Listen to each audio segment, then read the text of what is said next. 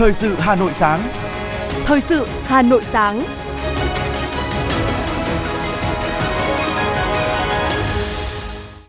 Kính chào quý vị và các bạn. Bây giờ là chương trình thời sự của Đài Phát thanh Truyền hình Hà Nội. Chương trình sáng nay có những nội dung chính sau đây. Không để thiếu điện cho sản xuất kinh doanh tiêu dùng là yêu cầu của Thủ tướng Phạm Minh Chính tại cuộc làm việc giữa Thường trực Chính phủ với các bộ ngành về công tác đảm bảo điện cho sản xuất kinh doanh tiêu dùng trong những tháng cuối năm và năm 2024. Hà Nội nâng cao hiệu quả nguồn quỹ hỗ trợ nông dân. Công bố kết quả thi vào đội tuyển học sinh giỏi thành phố tham dự kỳ thi chọn học sinh giỏi quốc gia năm học 2023-2024. Tiếng hát Hà Nội 2023 đã tìm ra người chiến thắng. Phần tin thế giới có những thông tin. Việt Nam và Liên minh châu Âu họp Ủy ban hỗn hợp lần thứ tư. Thổ Nhĩ Kỳ kêu gọi Israel chấm dứt các cuộc tấn công ở giải Gaza. Philippines bắt gần 600 đối tượng trong cuộc đột kích chống buôn người. Và sau đây là những nội dung chi tiết. Thưa quý vị, chiều qua, Thủ tướng Chính phủ Phạm Minh Chính chủ trì cuộc làm việc giữa Thường trực Chính phủ với các bộ ngành về tình hình và công tác đảm bảo điện cho sản xuất kinh doanh tiêu dùng trong những tháng cuối năm và năm 2024. Tại cuộc họp, sau khi nghe các ý kiến phát biểu của lãnh đạo các bộ ngành doanh nghiệp, Thủ tướng Phạm Minh Chính đặc biệt nhấn mạnh yêu cầu Bộ Công Thương, Tập đoàn Điện lực Việt Nam EVN, Tập đoàn Dầu khí Việt Nam PVN, Tập đoàn Công nghiệp Than khoáng sản Việt Nam TKV, các đơn vị doanh nghiệp liên quan phải đảm bảo cung ứng đủ điện cho sản xuất kinh doanh và sinh hoạt của nhân dân, không được để xảy ra tình trạng thiếu điện. Về vấn đề tải điện, Thủ tướng Chính phủ yêu cầu các bộ ngành phối hợp tháo gỡ các nút thắt, khẩn trương khởi công xây dựng đường dây 500 kV mạch 3, thậm chí có thể xây dựng thêm đường dây để điều tiết phân phối điện, đảm bảo an ninh năng lượng quốc gia, nhất là đối với khu vực miền Bắc. Về phân phối, Thủ tướng yêu cầu đẩy nhanh việc chuyển giao trung tâm điều độ hệ thống điện quốc gia về Bộ Công Thương, giải quyết dứt điểm những vướng mắc về pháp lý. Nếu cần thì chính phủ ban hành nghị định bổ sung. Các bộ ngành liên quan phối hợp Bộ Nội vụ giải quyết dứt điểm. Về sử dụng điện, Thủ tướng giao Ủy ban Quản lý vốn nhà nước tại doanh nghiệp, Tập đoàn Điện lực Việt Nam phối hợp với các cơ quan thông tấn báo chí truyền thông tích cực tuyên truyền, hướng dẫn sử dụng điện tiết kiệm, an toàn và hiệu quả. Thủ tướng giao các bộ ngành phối hợp nghiên cứu điều chỉnh giá điện phù hợp, căn cứ chi phí đầu tư, vận hành, phân phối và các chi phí khác, cũng như yếu tố trượt giá do lạm phát để tính toán. Đặc biệt, việc tính giá điện cần nghiên cứu có chính sách cho các đối tượng phù hợp với các chính sách an sinh xã hội của Đảng, Nhà nước – về vấn đề mua bán điện áp mái, mua bán điện trực tiếp, Thủ tướng Chính phủ Phạm Minh Chính giao phó Thủ tướng Chính phủ Trần Hồng Hà chỉ đạo Bộ Công Thương, Bộ Tư pháp phối hợp tham vấn các cơ quan của Quốc hội để có phương án xử lý phù hợp, hiệu quả, kịp thời. Thủ tướng nhấn mạnh, các bộ ngành cơ quan đơn vị phải thực hiện đúng chỉ đạo theo chức năng nhiệm vụ, đảm bảo không thiếu điện cho sản xuất kinh doanh tiêu dùng trong những tháng cuối năm nay và năm 2024. Sở Kế hoạch và Đầu tư Hà Nội cho biết trong tháng 10, thành phố có gần 3.000 doanh nghiệp đăng ký thành lập mới, tăng 13% so với cùng kỳ năm 2022. Vốn đăng ký mới đạt 25,7 nghìn tỷ đồng, tăng 29%. Cộng dồn 10 tháng năm 2023, Hà Nội có 26,5 nghìn doanh nghiệp thành lập mới với số vốn đăng ký là 261 nghìn tỷ đồng, tăng 6% về số doanh nghiệp nhưng giảm 8% vốn đăng ký so với cùng kỳ năm trước. 7,6 nghìn doanh nghiệp hoạt động trở lại, giảm 13%. 18,5 nghìn doanh nghiệp đăng ký tạm ngừng hoạt động, tăng 25%, có 3,1 nghìn doanh nghiệp giải thể, tăng 3%. Tỷ lệ hồ sơ đăng ký doanh nghiệp qua mạng được duy trì 100%, đảm bảo chất lượng và đúng hạn. Cũng trong tháng 10, Hà Nội thu hút 80,2 triệu đô la Mỹ vốn FDI, trong đó có 41 dự án FDI được cấp phép mới với tổng vốn đăng ký đạt 51,2 triệu đô la Mỹ. 11 dự án được điều chỉnh tăng vốn đầu tư với số vốn đăng ký tăng thêm đạt 26,7 triệu đô la Mỹ. Nhà đầu tư nước ngoài góp vốn mua cổ phần 18 lượt đạt 2,3 triệu đô la Mỹ. Tính chung 10 tháng năm 2023, toàn thành phố thu hút 2.607 triệu đô la Mỹ vốn FDI. Thưa quý vị, vừa qua tại phố Lê Thái Tổ, quận Hoàn Kiếm, Trung tâm xúc tiến đầu tư thương mại và du lịch thành phố Hà Nội phối hợp với các sở ngành liên quan khai mạc tháng khuyến mại Hà Nội năm 2023. Sự kiện lễ hội mua sắm Hà Nội, Hà Nội Shopping Festival diễn ra đến hết ngày hôm nay 29 tháng 10 với nhiều hoạt động trải nghiệm mua sắm hấp dẫn kết hợp với các hoạt động nghệ thuật, biểu diễn âm nhạc đường phố. Đặc biệt không gian tiêu dùng không tiền mặt của VNPay với nhiều ưu đãi khi tiêu dùng qua app quét QR code. Bên cạnh đó, con đường mua sắm Shopping Tour Street mang đến các game show nhận quà miễn phí, các gian hàng đồng loạt giảm giá từ 20 đến 50% cho hàng chục nghìn sản phẩm hàng Việt. Tiếp đó, sự kiện Ngày vàng giá sốc diễn ra vào ngày 11, 12 tháng 11 với 50 điểm vàng là các hệ thống siêu thị, trung tâm thương mại lớn gồm MediaMart, BRG Mart, Big C, Nguyễn Kim, Pico, Saigon Co-op sự kiện cuối cùng trong tháng khuyến mại Hà Nội 2023 là Hà Nội Online Shopping Festival, tập trung thúc đẩy tiêu dùng không tiền mặt với các hoạt động khuyến mại trực tuyến, có sự tham gia của các sàn thương mại điện tử. Tháng khuyến mại Hà Nội 2023 sẽ là cầu nối giúp doanh nghiệp quảng bá thương hiệu, người tiêu dùng được tiếp cận và mua sắm những sản phẩm, dịch vụ với giá cả ưu đãi nhất trong năm, qua đó góp phần thúc đẩy sự phát triển kinh tế của thủ đô.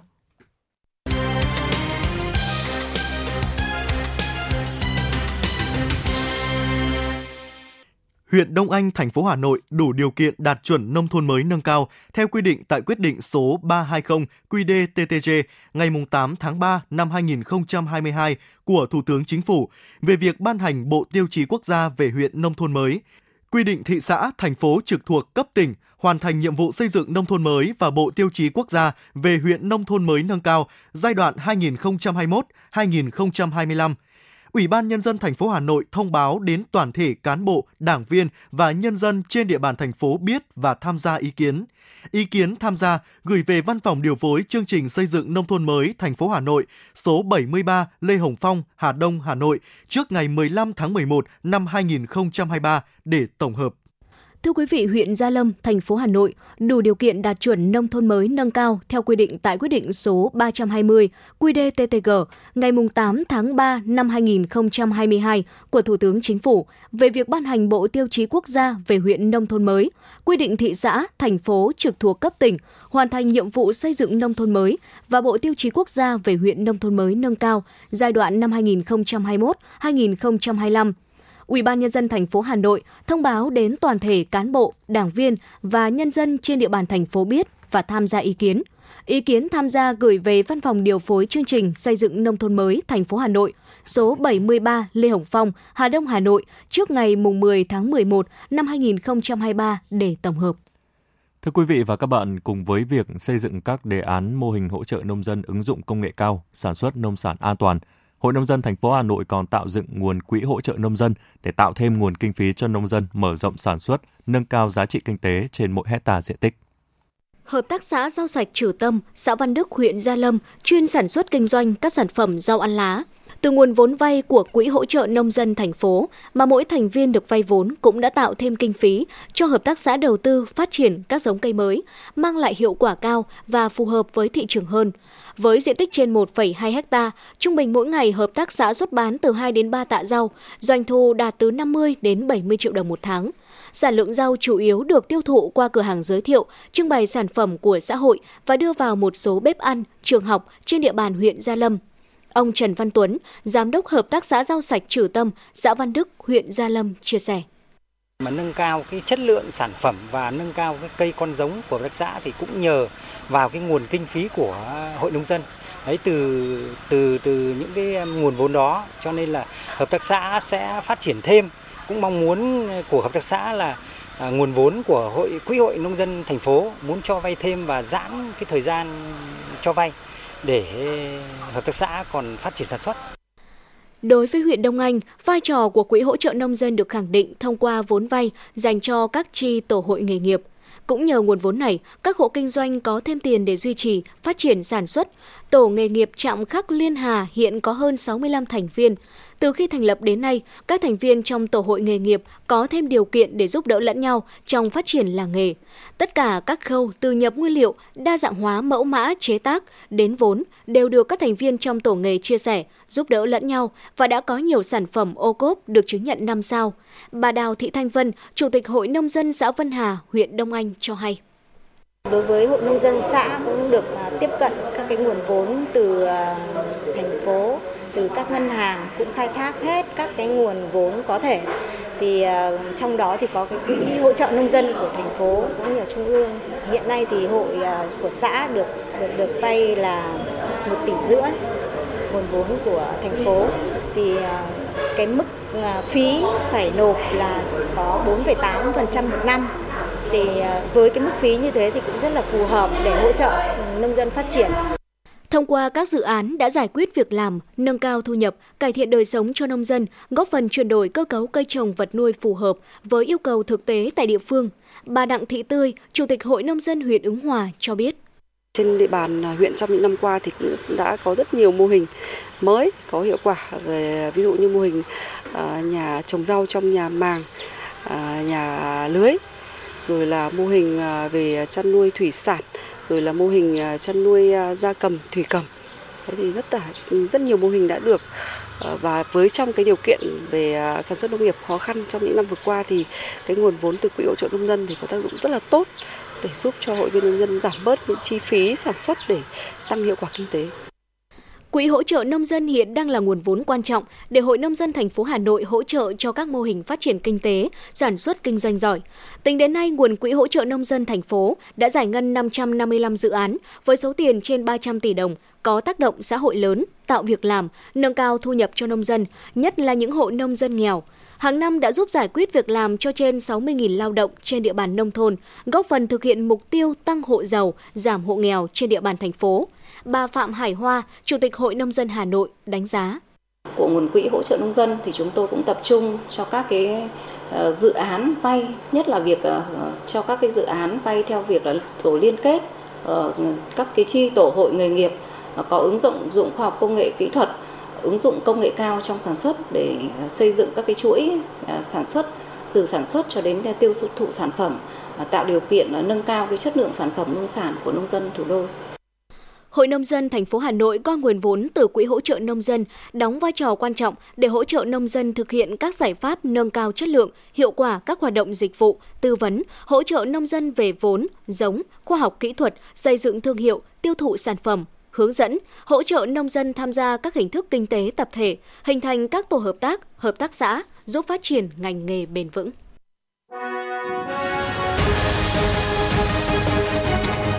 Thời sự Hà Nội, nhanh, chính xác, tương tác cao. Thời sự Hà Nội, nhanh, chính xác, tương tác cao.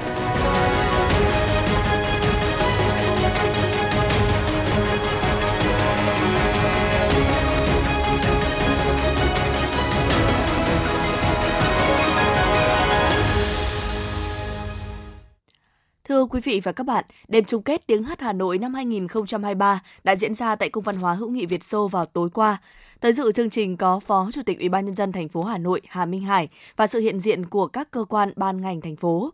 Những tiết mục của top 12 trong đêm chung kết tiếng hát Hà Nội không chỉ dừng lại như những bài dự thi mà đã thực sự thăng hoa, chạm đến cảm xúc khán thính giả.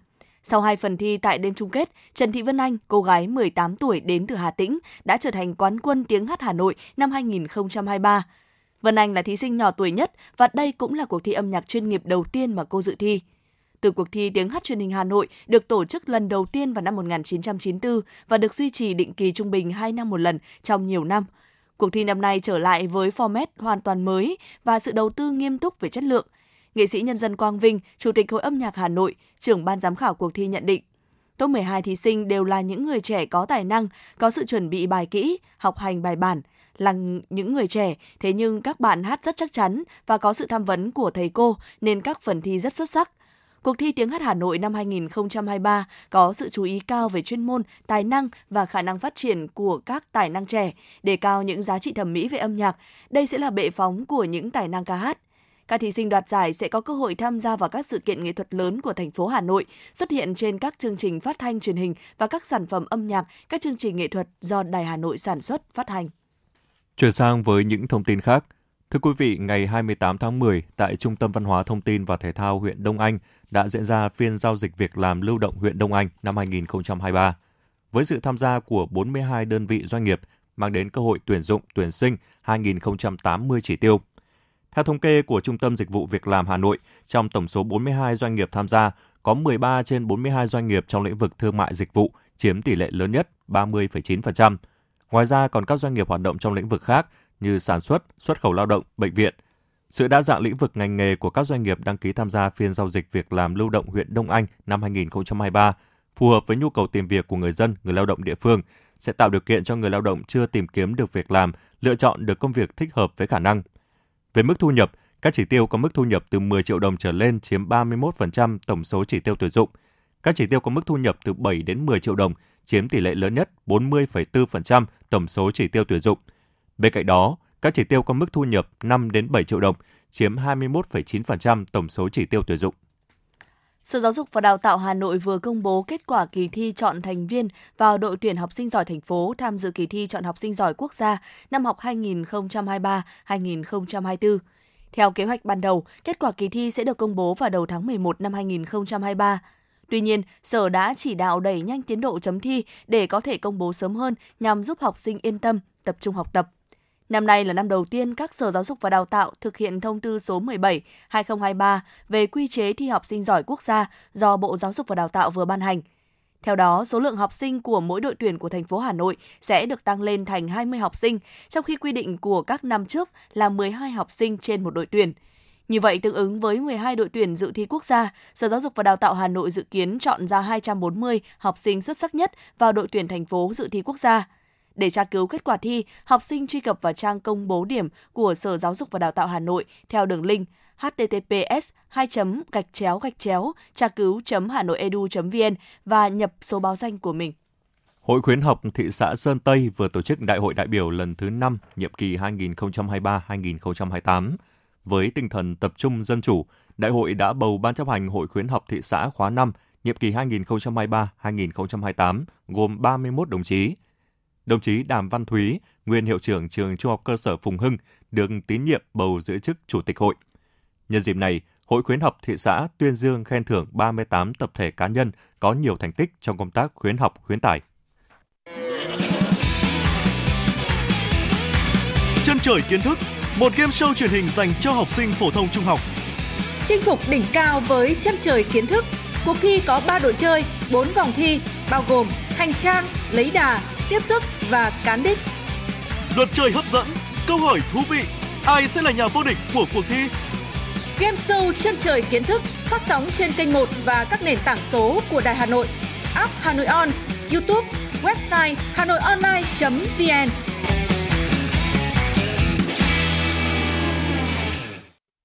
Thưa quý vị, ung thư da là căn bệnh dẫn đầu trong số các bệnh ung thư mà người Việt Nam mắc phải. Số người mắc ung thư da có chiều hướng năm sau cao hơn năm trước. Tuy nhiên, triệu chứng của ung thư da không dễ nhận biết để phòng tránh và nhiều bệnh nhân đến khám ung thư da thường ở giai đoạn muộn. Dù trên mặt xuất hiện một nốt mụn với màu sắc khác lạ trong thời gian dài, nhưng anh Nguyễn Văn Tuấn ở quận Hoàng Mai, Hà Nội không nghĩ mình có vấn đề gì về sức khỏe, nhất là các bệnh về da. Chỉ đến khi nốt mụn ngày càng to và ngứa, anh mới đi khám thì bất ngờ nhận được kết quả mắc ung thư da. Tôi nghĩ như mụn trên cá thì tôi cũng bình thường. Thế về sau nó cứ loang to, loang to dần ra, xong bắt đầu nó thấy nó đau. Đau thỉnh thoảng nó giật giật như kiểu nó cắn. Đấy, tôi đi khám. Thì bác sĩ bảo là bị ung thư da. Một bệnh nhân khác là ông Phạm Tiến Đạt ở tỉnh Nam Định đã xuất hiện nốt ở trên mặt trong một thời gian dài. Khi đi khám ở phòng khám tư, ông Đạt được chuẩn đoán viêm mô bào và được kê đơn thuốc uống trong 3 tuần nhưng vẫn chưa khỏi. Sau khi lên Bệnh viện Gia Liễu Trung ương để khám, các bác sĩ kết luận ông Đạt mắc ung thư biểu mô đáy. Từ cái vết nốt này nó ăn dưới xuống đến 6 cm, thỉnh thoảng rửa mặt thì nó nó dây một tí máu ra khăn thì mình nhìn mình xong lại bôi tí thuốc mỡ vào thì nó không thấy gì cả. Đấy, nó có cái khó là cái, cái bệnh này nó không đau. Thời gian gần đây, Bệnh viện Gia Liễu Trung ương thường xuyên tiếp nhận nhiều trường hợp bệnh nhân đến khám và điều trị các bệnh về da. Trong đó, bệnh nhân mắc ung thư da ngày càng nhiều. Mỗi năm tăng khoảng 15 đến 20%. Nguy cơ mắc ung thư da tăng theo lứa tuổi, nhất là sau tuổi 50. Cũng có trường hợp ung thư ở người trẻ từ 20 đến 40 tuổi. Đáng lo ngại, căn bệnh này diễn tiến thầm lặng, khiến người bệnh chủ quan, gây khó khăn trong việc điều trị. Bác sĩ Nguyễn Hùng Sơn, trưởng khoa phẫu thuật thẩm mỹ và phục hồi chức năng Bệnh viện Gia Liễu Trung ương cho biết. Gia tăng không những về số lượng trẻ hóa rất là nhiều, phát hiện được ra khá nhiều những cái loại ung thư hiếm gặp mà trước đây gần như mình không phát hiện được. Ví dụ như ung thư tuyến bã, ung thư tuyến mồ hôi hoặc là một số những cái thành phần sắc côm của da như là ung thư cơ trơn. Các bác sĩ cũng cảnh báo, việc chẩn đoán muộn ung thư, điều trị sai phương pháp hoặc không đúng theo hướng dẫn sẽ dẫn tới tổ chức ung thư không được loại bỏ hoàn toàn, tỷ lệ tái phát cao và tiếp tục ảnh hưởng tới sức khỏe của người bệnh. Bên cạnh đó, số lượng bệnh nhân tự ý điều trị và sử dụng các loại thuốc nam, các loại lá để uống, đắp với mong muốn khỏi ung thư da ngày càng nhiều. Điều này khiến cho việc điều trị khó đạt hiệu quả tối ưu khi bệnh nhân đến viện ở giai đoạn muộn. Phương pháp điều trị ung thư da hiện nay chủ yếu là phương pháp phẫu thuật. Với khối u ở giai đoạn sớm, tỷ lệ điều trị khỏi cao và ít nguy cơ tái phát. Tuy vậy, với bất cứ phương pháp phẫu thuật nào, bác sĩ phẫu thuật ung thư cũng cần được đào tạo rất bài bản vì mỗi loại ung thư da sẽ có nhiều lựa chọn phương pháp phẫu thuật khác nhau. Và những bệnh nhân có những biểu hiện bất thường là các tổn thương trên da cần được đến khám và chẩn đoán bởi các bác sĩ chuyên khoa da liễu để có thể phát hiện đúng bệnh và điều trị kịp thời.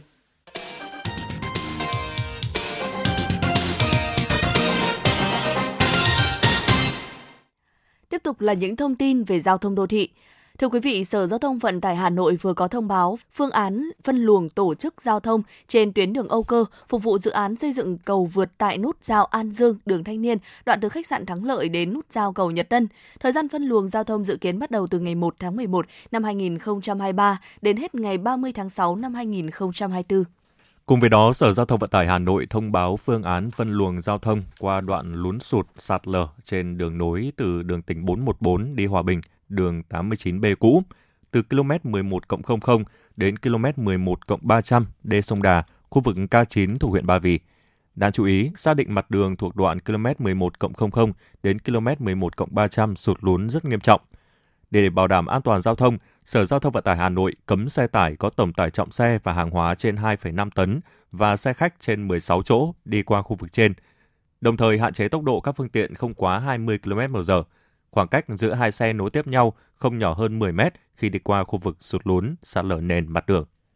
Về phương án phân luồng từ xa, Sở Giao thông Vận tải Hà Nội yêu cầu xe tải có tổng tải trọng trên 2,5 tấn, xe khách trên 16 chỗ từ đường 414 đi Hòa Bình theo đường 415 và ngược lại. Thời gian phân luồng được triển khai từ nay cho đến khi khắc phục xong sự cố sụt lở nền mặt đường, bảo đảm cho các phương tiện đi lại an toàn.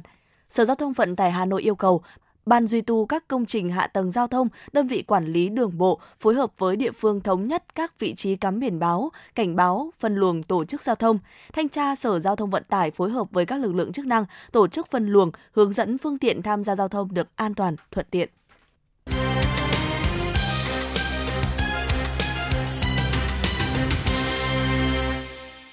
Quý vị đang nghe chương trình thời sự của Đài Phát thanh Truyền hình Hà Nội. Xin chuyển sang những thông tin quốc tế. Thưa quý vị, vừa qua tại trụ sở cơ quan đối ngoại của Liên minh châu Âu EU, Thứ trưởng Bộ Ngoại giao Lê Thị Thu Hằng đã cùng bà Paula Pampaloni, quyền Tổng vụ trưởng Tổng vụ châu Á Thái Bình Dương của cơ quan đối ngoại chủ trì phiên họp lần thứ tư Ủy ban hỗn hợp Việt Nam EU triển khai hiệp định đối tác và hợp tác toàn diện Việt Nam EU. Tại phiên họp, hai bên đã thông báo cho nhau tình hình kinh tế xã hội, chính sách đối ngoại của mỗi bên, ra soát đánh giá toàn diện tình hình hợp tác Việt Nam EU nhất là trong các khuôn khổ hợp tác như đối thoại quốc phòng an ninh, Ủy ban Thương mại triển khai Hiệp định Thương mại Tự do Việt Nam EU EVFTA, các tiểu ban chuyên ngành trong Ủy ban hỗn hợp Việt Nam EU.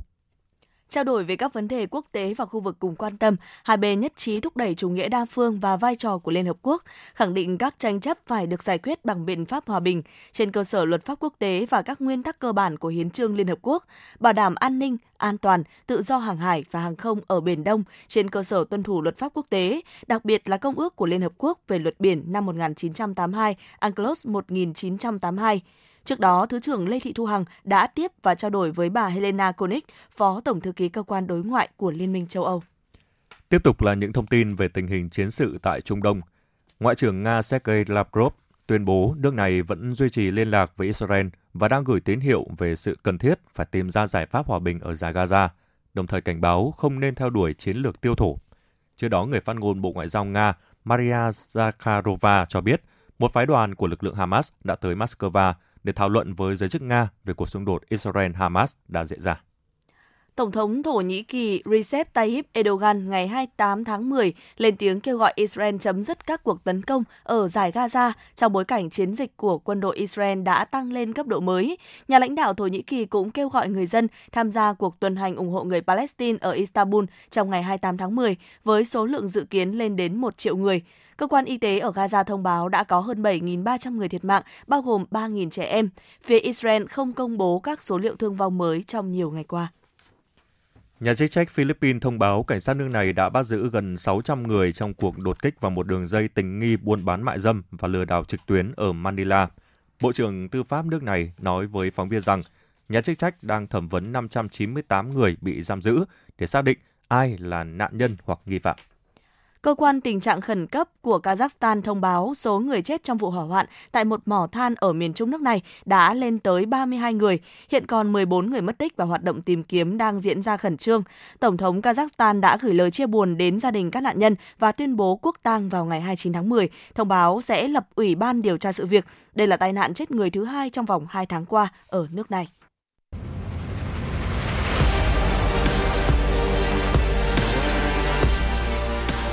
Bản tin thể thao.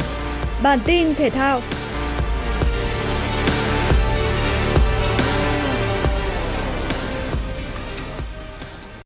Trong ngày tranh tài cuối cùng của Asian Paragame 2023, đội điền kinh thể thao người khuyết tật Việt Nam đã giành về tấm huy chương đầu tiên. Tại chung kết nội dung 400m nam hạng thương tật T12, vận động viên Phạm Nguyễn Khánh Minh đã về nhì và giành huy chương bạc với thành tích 50 giây 17. Kết quả này được xem là thành tích cá nhân tốt nhất của Khánh Minh ở năm 2023. Tiếp nối Khánh Minh, Nguyễn Ngọc Hiệp tiếp tục giành tấm huy chương đồng ở nội dung 400m nam hạng thương tật T11 với thành tích 56 giây 41. Thành tích này giúp đội điền kinh người khuyết tật Việt Nam có hai huy chương ở đại hội lần này. Như vậy, sau ngày thi đấu cuối tại Asian Paragame, đoàn thể thao người khuyết tật Việt Nam đã giành về tổng cộng một huy chương vàng, 10 huy chương bạc và 7 huy chương đồng, ít hơn so với mục tiêu phấn đấu giành từ 3 tới 4 huy chương vàng đã đặt ra trước đó. Girona đã bước vào trận cầu sớm nhất vòng 11 La Liga để tiếp đón Celta Vigo trên sân nhà. Trước đối thủ mới chỉ thắng duy nhất một trận kể từ đầu mùa giải, Girona lại tỏ ra khá khó khăn trong việc ghi bàn. 45 phút diễn ra mà không bàn thắng nào được ghi. Bước sang hiệp 2, đội chủ nhà kiểm soát bóng tốt hơn và tạo ra nhiều sóng gió trước khung thành đối phương nhưng cũng phải đến những phút cuối của trận đấu, Girona mới có bàn thắng mở tỷ số sau pha lập công của Herrera. Khép lại 90 phút với chiến thắng tối thiểu 1-0, Girona tạm chiếm ngôi đầu bảng xếp hạng La Liga. Tại vòng 9 Bundesliga, câu lạc bộ Men 05 đã có chuyến làm khách trên sân của Bochum. Sau nhiều nỗ lực tấn công, trong hiệp 1, đội chủ nhà đã có bàn mở tỷ số ở phút 21 nhờ pha lập công của Stoger trên chấm 11 mét. Nhận bàn thua trước, Đội khách đẩy cao đội hình tìm kiếm bàn gỡ, nhưng cũng phải đến đầu hiệp 2 mới có được thành quả. Phút 59, hậu vệ Slotterbeck lóng ngóng phản lưới nhà quân bình tỷ số cho Men 05. Tuy nhiên, đến phút 82, cũng chính hậu vệ này đã lập công chuộc lỗi khi đưa đội chủ nhà một lần nữa vươn lên dẫn trước. Tuy nhiên, Bokum đã không thể bảo vệ được thành quả. Ở những phút bù giờ cuối cùng, Crow ghi bàn ấn định tỷ số 2-2 cho trận đấu này, Chia điểm sau 90 phút thi đấu, cả hai đội vẫn dậm chân ở vị trí nhóm cầm đèn đỏ. Tại giải vô địch quốc gia Ả Rập Xê Út 2023-2024, Al Ali đã có chuyến làm khách trên sân của Al Hilal. Với thành tích bất bại sau 10 vòng đấu của giải, đội chủ nhà Al Hilal lập tức có được bàn thắng ngay phút đầu tiên của trận đấu nhờ công của Milikovic Savic. Phút 26, Alexander Mitrovic đã không tận dụng thành công quả phạt đền. Tuy nhiên, tiền đạo này cũng đã nhanh chóng ghi bàn nhân đôi cách biệt cho Al Hilal ở phút 37 sau pha kiến tạo của Andun Hamid. Trước đối thủ đầu bảng, Anali chấp nhận thua 2-0 sau hiệp 1. Bước sang hiệp 2, Alan Saint Maximin đã thành công ghi bàn ở phút 58 cho An Ali. Tuy nhiên, đó là tất cả những gì mà đội bóng này có được sau 95 phút thi đấu. Thậm chí, hậu vệ Anabet còn lóng ngóng phản lưới nhà ở phút 84, tặng thêm một bàn thắng cho Al Hilal. Thắng chung cuộc 3-1, Al Hilal thành công tiếp nối chuỗi 11 trận bất bại, đồng thời bảo toàn ngôi vị đầu bảng của mình. Đài khí tượng thủy văn khu vực đồng bằng và trung du Bắc Bộ cho biết, do ảnh hưởng của rìa Tây Nam áp cao lục địa tăng cường lệch về phía đông kết hợp với hội tụ gió trên cao, nên từ sáng đến đêm nay 29 tháng 10, thành phố Hà Nội có mưa, mưa rào, có nơi mưa to và rông, Lượng mưa phổ biến từ 20 đến 40 mm, có nơi cao hơn 70 mm. Từ ngày mai 30 tháng 10, thành phố Hà Nội có mưa vài nơi, nhiệt độ ban đêm và sáng sớm 21 đến 23 độ C, trưa và chiều 27 đến 28 độ C. Cơ quan trên cảnh báo cũng cảnh báo, từ khoảng gần sáng ngày mai 30 tháng 10 đến ngày mùng 2 tháng 11, các tỉnh thành phố thuộc khu vực Bắc Bộ và Trung Trung Bộ có khả năng xảy ra một đợt mưa lớn diện rộng. Quý vị và các bạn đang nghe chương trình thời sự của Đài Phát thanh Truyền hình Hà Nội, chỉ đạo nội dung Nguyễn Kim Khiêm, chỉ đạo sản xuất Nguyễn Tiến Dũng, tổ chức sản xuất Lưu Hường, chương trình do biên tập viên Nguyễn Hằng, phát thanh viên Hồng Hạnh Hồng Sơn và kỹ thuật viên Kim Thoa thực hiện. Hẹn gặp lại quý vị trong chương trình thời sự 11 giờ trưa nay. Thân ái chào tạm biệt.